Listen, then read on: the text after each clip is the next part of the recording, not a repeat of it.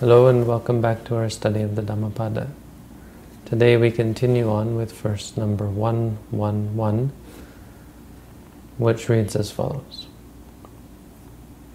Yo cha vasa satang jive dupanyo asamahito ekahang jivitang seyo panyavantasa jaino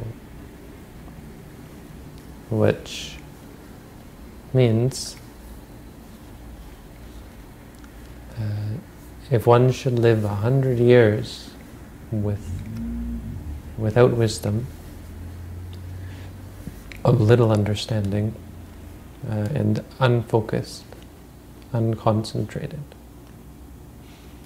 Ekahang jivitang seyo. Better it is to live. Better is the one is the is a life Better is a life of one day for one who is wise and meditates.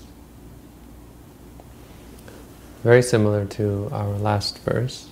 As I said, we're going to have a series of these, and so we'll probably go through them quite quickly. The story for this one also is quite short. So here we have a story about Kondanya, but it's a, a monk named Kondanya, uh, not Mahakondanya, Mahakondanya, the Kondanya that many Buddhists are familiar with. This one is Karnu Kondanya, Karnu. And Karnu means stump. So he was Kondanya of the stump. He was an arahant, and he was dwelling in the forest, and he lived alone for much of the time. And uh, he became an arahant while he was in the forest, and he was on his way back to talk to the Buddha, to let the Buddha know that he had become an arahant. And on his way back, he became tired, and so he stopped and sat down on a rock and went entered into a meditative uh, state. Maybe he entered into nibbana, maybe just a jhana. Probably entered into cessation, a state of, of uh, attainment of nibbana. We call phala samapatti, when someone who has become a sotapanna, sakadagami, anagami, or narahant, they can enter into a, a state of reviewing uh, nibbana, going over the path that they have attained. Not the path, going over the fruition that they have attained. And so they enter into cessation for 10 minutes, 1 hour, 10 hours, 24 hours. And uh, during that time, it's, it's um, complete cessation. So they, they, they are completely oblivious to the world around them. Completely oblivious. There is no uh, no seeing, hearing, smelling, tasting, feeling, or thinking. No, no even sense of time passing. It seems as though that time is just missing, except there's a huge sense of peace that it lasts even after the person co comes out of the state.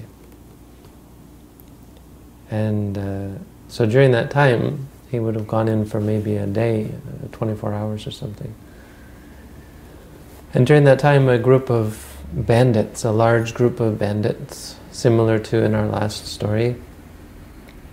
Uh, but these guys had plundered a whole village. They had destroyed and robbed an entire village. Gone in with their guns. No, they didn't have guns with their bows and arrows and their swords and killed and raped and pillaged and or maybe just robbed because they don't seem to have been all that all that evil they so they came up and, and it was getting dark. And so they wanted to rest as well. And seeing this flat rock that the elder had sat on they saw this rock and they saw the elder but it was getting dark. And so they, they thought he was a tree stump. And uh, so the, the head the head bandit took his uh, um, his sack with all his uh, all his valuables that he had robbed. And actually placed it on the on the elder's head. And just plopped it down on top of him, or maybe on his shoulders or something, just over top of him. And the other robbers piled up their, their sacks around the original one, around the stump, sort of covering the, the monk completely. Uh, burying him in their sack. So there were 500 uh, uh, bandits, or a large number.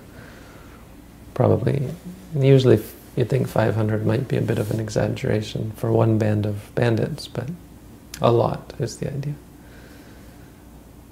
And um, and then they slept and spent the night. And the elder spent the night completely oblivious as to what was going on.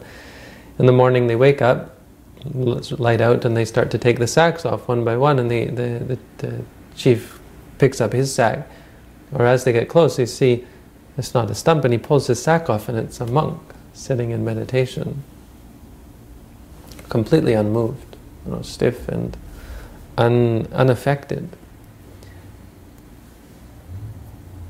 And they were spooked, and they thought it was some kind of evil spirit, and so they started to run away. And at that moment, the elder came out of the attainment, and so he turned and looked at them, and he said, "Oh, don't be afraid. I'm I'm a monk. I'm I'm not here to not here to curse you." And they were. Uh, they were shocked and, and moved, you know, reasonably so, seeing um, some obviously an incredibly powerful meditator who was who spent the whole night covered in, in sacks full of heavy valuables. Again, it, it speaks to this the power of the attainment. There's this idea of the power of, of true meditative attainment uh, makes one invincible. You know, I mentioned this uh, Tibetan monks who supposedly go into trances and then they, they, they go and sit in snowbanks and uh, they go into trances in maybe the fire element and they actually melt all the snow around them. And they have contests to see who can melt the most snow. I don't know, this is what I've heard. But there's lots of fun things that supposedly happen. And if you want, you can, if you want to test, you can meditate for yourself and see what sort of things occur. You know, a lot of people experience ast- what we call astral travel. Some people uh, are able to see things far away, hear things far away. Some people are able to remember past lives. Some people can see into the future. Very strange things can happen when you meditate.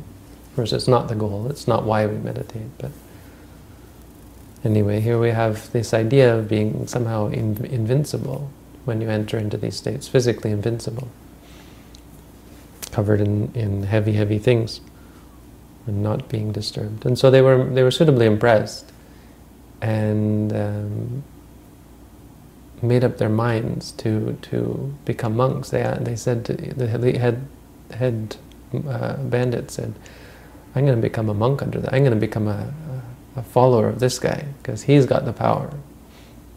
Here we thought we were powerful. You know, uh, we have this power over people, making them afraid and um, being able to take their, their belongings from them. But, but that's not real power, not compared to this guy. Clearly he has far more power than us. And so they became monks. And so he made monks of them all, just as Sankicca had done. And he went with them to the teacher. And when they got to the Buddha, the Buddha noticed and said, Oh, Kondanya, you've got some students with you, have you? And Kondanya told them what had happened. And the, the Buddha looks at the, looked at the monks and he said, Is this truly what happened? And the guys are like, Well, yeah. Is it true? We're a bunch of rob, bunch of bandits. Mm, well, yeah, you know. And the Buddha shook his head and said, know, better for you to live one moment, better for you to live but a single day, meditating, being you know, engaged in things that are truly to your benefit, that truly bring happiness to you, into your mind, that truly bring good things. Better to live one day like that than to live a hundred years evil and, and committing such foolishness as you've been in, engaged in. And so he um, made a connection, made, made the connection to the Dhamma.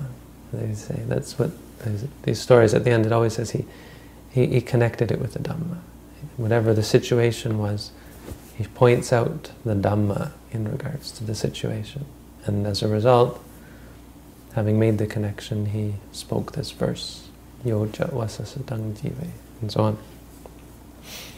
So a short story this time, and a verse very similar to our last one. There's not that much to say. The difference here is whereas the last one was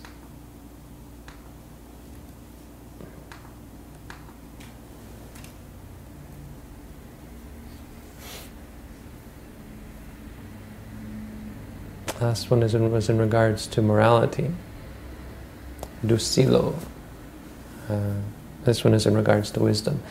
In fact, it's interesting because the three things go together. These two verses point out um, both sides of it. So concentration is is the defining factor here, but you have wisdom on the one hand and morality on the other, and these three make up the three trainings of the Buddha. Together, they they describe the Buddha's teaching. They describe the Eightfold Noble Path.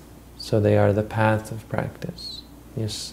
One way of explaining it is you start with morality and you become focused as a result of being ethical. Your mind becomes focused because you you you cease in engaging in things that distract your mind or disturb the mind. And once your mind is focused, in focus, then you can see clearly. And that's wisdom. So these three go together. So it's it's rhetoric. You don't have to pick either or.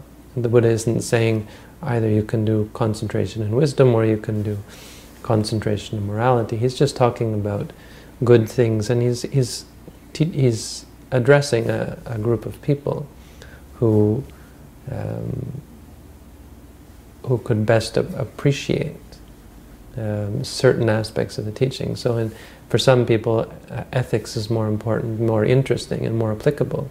For some people, wisdom will be more applicable. So these verses are, are tuned to their uh, audience, usually. And probably in this case, after Desanavasane, all fi- at the at the end of his teaching, all 500 of the bhikkhus became arahants. Isn't that isn't that awesome? It'd be nice if that sort of thing happened these days after teaching about the Dhamma. We all became arahants. But you can't blame the Dhamma, you have to blame yourself. That our minds are so clouded that it takes much more than just the simple teaching. But there's something to this idea that simple teachings can lead to enlightenment. Because the truth is not hard to understand. It's um, it's actually quite easy, and once you've understood it, it's almost as though you don't know how you could miss it. You know, for the most part, we are clear about um, reality. It's just we add on so much more, or we take a, or we ignore certain things. Like for example, talking about free will and determinism, we if it's about free will, then we add a soul into the equation. If we believe in determinism, then we, we ignore the mind. We ignore the, the choice. The, mm, uh, we ignore the, the, the, first person nature of reality. When we think of it as, as just physical. If uh, when, when we are addicted to something, we tend, we tend to know that the addiction is causing us suffering, and yet we don't stop. You know? We're like we're like insane people. Um, when we're angry, when we're angry at someone, we you make me so angry, as though when someone makes us angry, we, you make me so angry, as though we're blaming them for our own suffering. Because we're suffering. When we're angry, we suffer. Blame.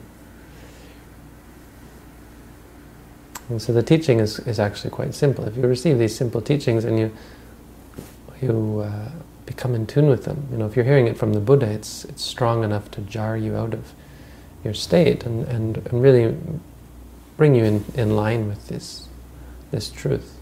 It's so forceful and so confidently delivered by someone who is so pure and so perfect that it really changes you. There's somehow kind of a magic in, in teaching in that way.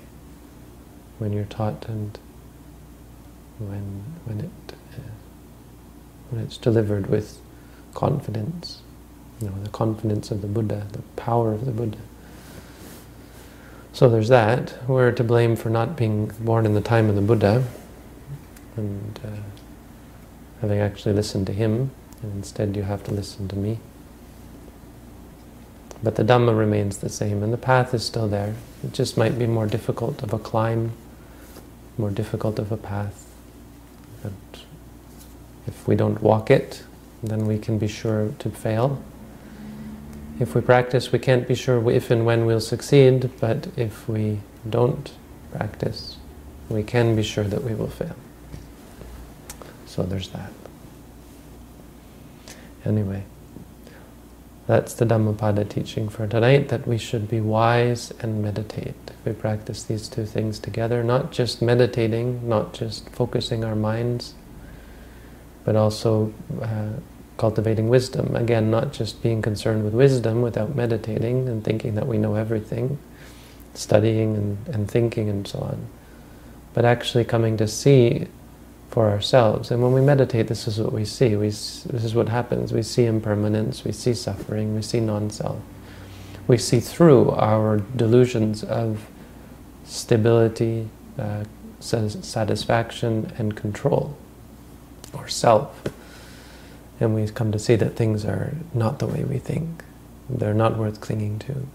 They have nothing, no characteristic of them that is that makes them worth clinging to. We start to see things as being without value, without merit, um, not, not a stable, we see that our own mind and everything in the world around us is not a stable um, dependable refuge or platform on which to base our goals and our aspirations and our desires. And so we give them up. We give up our desire for such things. And that's the best way to live. If you live your life one day like that, it's far more valuable. It's on a whole other league from living and living well. You know, people talk about living, um, living the good life, carpe diem, seize the day, eat, drink, and be merry, you know, like angels in heaven who enjoy their pleasant things up in heaven and they think, well, that's that's what it's all about. Right? People will say, this is what it's all about. I mean, I know I used to be there. We'd party and and dance and sing. I remember going to dances when I was younger, and everyone was so excited and so much because there's so much chemicals in the brain, this the adrenaline and so on, and dopamine. I don't know what kinds of chemicals uh, are involved with dancing and enjoying yourself and partying and drinking and laughing and joking and playing music and playing musical instruments and so on. And then it doesn't make you happier. You don't actually feel happier afterwards. So that kind of life is actually pointless. In the end, you finish and you die, and that was it. You be, you've, you've gained nothing. In fact, most likely you've cultivated all sorts of addiction and attachment and aversion that's going to cause you problems in this life and in the next. So there's that. Better to be mindful, better to be wise, better to be focused, better to see things as they are. So that's the Dhammapada for today. Thank you all for tuning in. Have a good night.